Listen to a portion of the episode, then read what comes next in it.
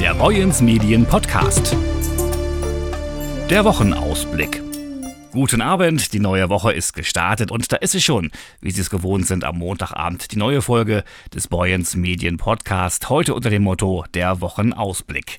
Ich bin Jörg Lotze, ich freue mich, dass Sie wieder reingeschaltet haben. In den nächsten Tagen steht eines unserer Schwerpunktthemen auch in den Zeitungen unter dem Motto Westküste gleich Energieküste. Bei einem Besuch bei uns in Heide in der Redaktion hat Dr. Bernd Buchholz, Minister für Wirtschaft, Verkehr, Arbeit, Technologie und Tourismus des Landes Schleswig-Holstein, mit Chefredakteur Stefan Karl und Redakteur Stefan Schmid gesprochen über diverse Themen. Nicht nur über Energie, auch über neues produzierendes Gewerbe in Dithmarschen, die Auswirkungen des komplizierten deutschen Planungsrechts auf örtliche Investitionen und die nicht überall unproblematische Sanierung der Landesstraßen. Aber auch über die geplante Elektrifizierung der Marschbahn, den zweigleisigen Ausbau über LNG und den Zugzwang beim Ausbau der Infrastruktur. Jetzt am Mittwoch werden wir in unseren Zeitungen über das Interview berichten. Hier in diesem Podcast hören Sie vorab schon mal einige Inhalte des Interviews. Eines, so der Minister, sei auf jeden Fall in Dithmarschen deutlich zu spüren. Die Aufbruchstimmung, unter anderem im Bereich der wirtschaftlichen Investitionen, aber auch das große Potenzial der Region. Batteriezellen Gigafactory in Heide, Reallabor Wasserstoff Westküste 100, LNG Import Terminal Brunsbüttel, Ammoniak Import Terminal Brunsbüttel, die Westküste boomt.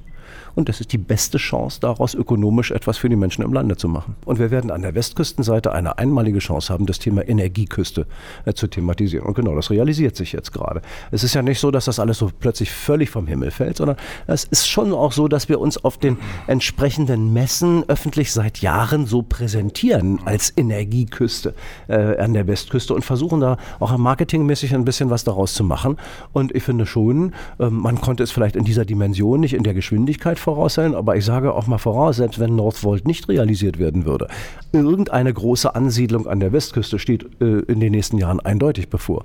Denn das ist ein Standortvorteil, den wir derzeit haben, und es gibt ja durchaus überregionale Zeitungen, die in diesen Tagen mal titeln nach dem Motto, hier an der schleswig-holsteinischen Westküste findet ein Boom statt, wie wir ihn in den Tüftlerländern Baden-Württemberg und sonst was mal irgendwann in den 50er, 60er Jahren gesehen haben. Diese Chance müssen wir noch packen. Darauf kommt es jetzt an. Der Ukraine-Krieg, das viel diskutierte Gasembargo gegen Russland, aber auch der Wechsel auf andere Energieformen hat nun auch das LNG-Terminal in Brunsbüttel wieder befördert. Nicht wenige hatten zuletzt Zweifel daran, ob das überhaupt noch kommt, sagt Boyens Medienredakteur Stefan Schmid. Man könnte ja fast sagen, ein bisschen Profiteur. LNG war ja schon fast tot. Keiner glaubte noch wirklich, also zumindest in Brunsbüttel an den Standort. Also ich habe immer dran geglaubt. Und es steht auch im Koalitionsvertrag von 2017 übrigens der Satz drin, dass wir, um uns unabhängiger von der Versorgung durch, also in Abhängigkeiten zu bringen, sollten wir dieses LNG-Import-Terminal unbedingt errichten und betreiben.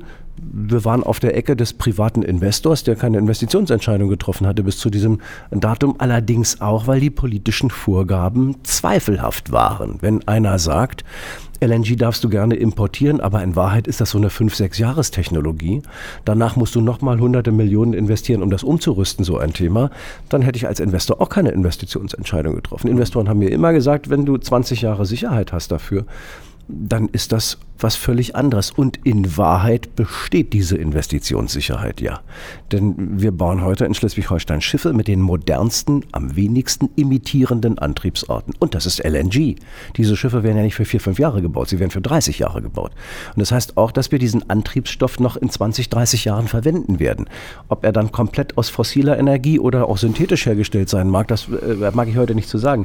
Aber ein Importterminal für diese Art von LNG wird es immer geben und brauchen in den nächsten 10, 20 Jahren jedenfalls, und deshalb bin ich froh, dass einige den Weg zurück auf diesen Pfad der Tugend gefunden haben. Es gibt ja einige, die noch in ihr Landtagswahlprogramm reingeschrieben haben, dass wir das gar nicht brauchen. Und auch für das Thema Windkraft sieht Minister Dr. Buchholz reichlich Chancen an der schleswig-holsteinischen Westküste. Ich sage jetzt mal, die Hauptchancen für Windkraft sehe ich offshore. Wir sind noch lange nicht dabei, tatsächlich die Potenziale offshore gehoben zu haben, die wir haben könnten. Und das geht ja auch über das hinaus, was wir bisher als Offshore-Windkraftanlagen kennen. Es gibt inzwischen noch nicht ausgereifte Technologien, aber sowohl in Arbeit befindliche sogenannte Floating-Windkraftanlagen zu machen. Also Windkraftanlagen, die einfach keine Gründung mehr auf dem Meeresboden brauchen. Also die Chance haben, auch draußen auf hoher See ganz weit draußen genutzt zu werden.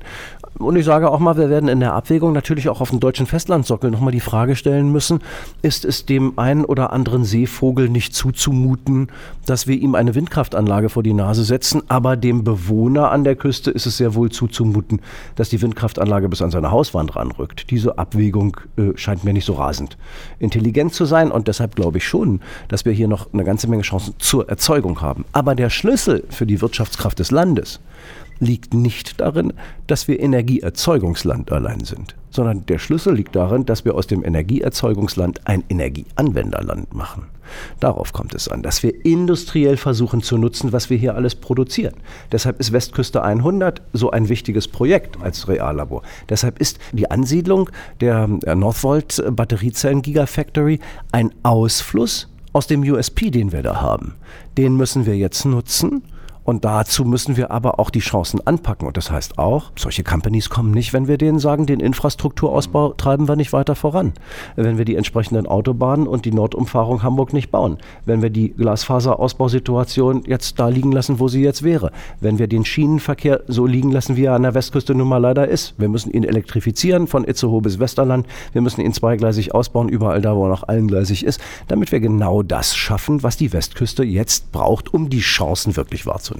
Eines der großen Projekte ist auch die Elektrifizierung der Marschbahn im noch mit Dieselloks bedienten Abschnitt zwischen Itzehoe und Sylt. Diese könne nur, so der Minister, zusammen mit dem Bund gelingen. Der Bundesminister für Digitales und Verkehr war ja gerade hier und hat mir bestätigt, dass da, wo mit einer solchen Dynamik vorangegangen wird, man das wohlwollend begleitet und auch die entsprechenden Mittel aus dem Gemeindeverkehrsfinanzierungsgesetz des Bundes zur Verfügung stellen wird. Das ist auch wichtig. In Wahrheit haben wir nur eins gemacht.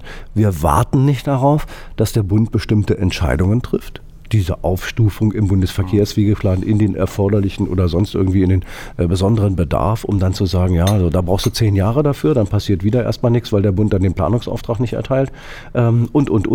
Die Erfahrung habe ich auch gemacht. Und deshalb habe ich gesagt, bei der Elektrifizierung der Marschbahn, die ja unter mehreren Gesichtspunkten wichtig ist. Sie ist zum einen für die Stabilisierung der Strecke und die Qualität des ÖPNV wahnsinnig wichtig. Das hat einen touristischen Aspekt, das hat einen Pendleraspekt, das hat viele Aspekte, wenn wir mehr Leute auf den ÖPNV bringen wollen. Sie hat aber auch einen Klimaschutzaspekt. Wir können da jedes Jahr 25.000 Tonnen CO2 einsparen, wenn wir unterm Fahrrad fahren. Und ehrlicherweise das relativ schnell realisieren, wenn wir dann mal in der Lage sind zu zeigen, dass eine solche Elektrifizierung auch ohne 10-jähriges Planfeststellungsverfahren läuft. Da bin ich gespannt, ob uns das gelingt. Insgesamt, das weiß auch der Minister, ist längst nicht alles Gold, was glänzt. Und immer wieder gibt es auch Hürden. Bei Investitions- und Baumaßnahmen, gerade und auch infrastruktureller Art, steht oft das deutsche Planungsrecht im Weg. Ja, das deutsche Planungsrecht ist eine Katastrophe. Da sind wir ja aber dran, weil jetzt inzwischen alle wahrnehmen, dass es tatsächlich auch eine Katastrophe ist. Bei den Grünen war ja über lange Jahre hinweg das Thema, das ist kein Problem, solange es um Straßenausbau geht. Als es das erste Mal um eine 380 kV-Leitung geht, die irgendwie für die Ökologie dann wichtig ist, da hat man gesehen, oh, das Planungsrecht fällt uns auf die Füße. Inzwischen wird jede zweite Windkraftanlage von Naturschützern oder Eigentümern beklagt und jetzt sagt man, oh nee, so geht das ja nicht, jetzt müssen wir das anders machen. Ich bin ganz dankbar, dass es so ist, ich will nur nicht, dass es ausschließlich für Energieeinrichtungen gilt und ausschließlich für Dinge des Klimaschutzes. Ich will, dass die anderen Sachen genauso berücksichtigt werden. Also der Straßenbau, der Schienenausbau, der Radwegeausbau von mir aus, all das braucht ein anderes Planungsrecht und selbst die einfache Baugenehmigung oder die Bauleitplanung der Kommune dauert bei uns in Wahrheit viel zu lange. Eines der wesentlichen Ziele der Landesregierung, die Landesstraßen bis spätestens 2030 zu mehr als 90% in einen guten oder sogar sehr guten Zustand zu versetzen. Doch dieses Ziel sei nicht ganz zu halten. 2030 war das Ziel, werden wir nicht erreichen.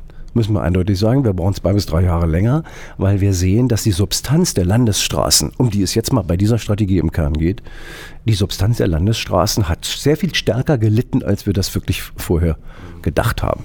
Bei fast jeder zweiten Straße, die wir aufmachen, stellen wir fest, dass die Untergründe, die Kerne komplett hinfällig sind.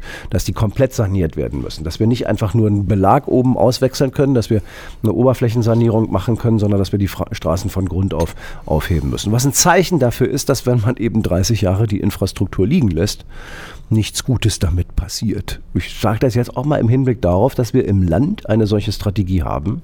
Viele Kommunen haben eine solche Strategie für ihre kommunalen Straßen nicht.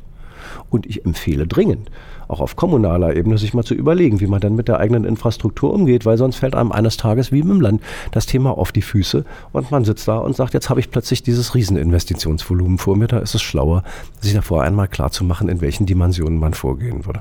Aber wir sind, und das ist ja ein bisschen das Schöne in dieser Legislaturperiode, ne? Zu Beginn der Legislaturperiode hat Monika Heinold als Finanzministerin zu mir gesagt, Buchholz, wir können dir jedes Jahr ruhig 90 Millionen geben, du wirst gar nicht in der Lage sein, das zu verbauen, weil du hast nicht genügend Planer, du hast nicht genügend Projekte, die du da aus der Schublade ziehen kannst. Und die Bauwirtschaft wird überhaupt nicht mitziehen, weil sie sagt, wer weiß, ob die das im nächsten Jahr noch können. Wesentliches Thema war deshalb am Anfang sicherzustellen, dass für 5 Jahre eine Ausfinanzierung da ist, zur Bauwirtschaft zu gehen und zu sagen, Freunde, ihr habt Sicherheit, dass ihr jetzt nicht Maschinen und Personal kauft oder einstellt, dass im nächsten Jahr wieder, wie es früher üblich war, bei dieser haushaltstechnischen Springprozession, ein Jahr rein in die Vollen und wieder raus aus den Vollen und jeder Bauunternehmer sagt, wie soll ich denn damit planen, dann mache ich das nicht.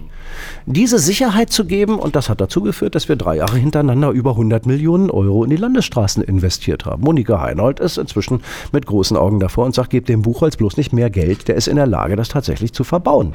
Ja, da bin ich ganz stolz drauf, dass uns das gelingt. Trotzdem werden wir länger brauchen, leider, um 80-90% der Landesstraßen wieder in guten oder sehr guten Zustand zu bringen. Wir sind zurzeit bei etwas über 50%, aber wir sehen auch, wie schnell bestimmte Maßnahmen, die in den Jahren 14, 15 gemacht worden sind, als Oberflächensanierungen jetzt wieder Korb-Heister gehen, weil der Untergrund nicht mitgemacht worden ist und die Straße erkennbar den Zustand nicht hat, den sie eigentlich haben sollte. Der Minister für Wirtschaft, Verkehr, Arbeit, Technologie und Tourismus des Landes Schleswig-Holstein war zu Gast zu einem Redaktionsgespräch bei Boyens Medien in Heide.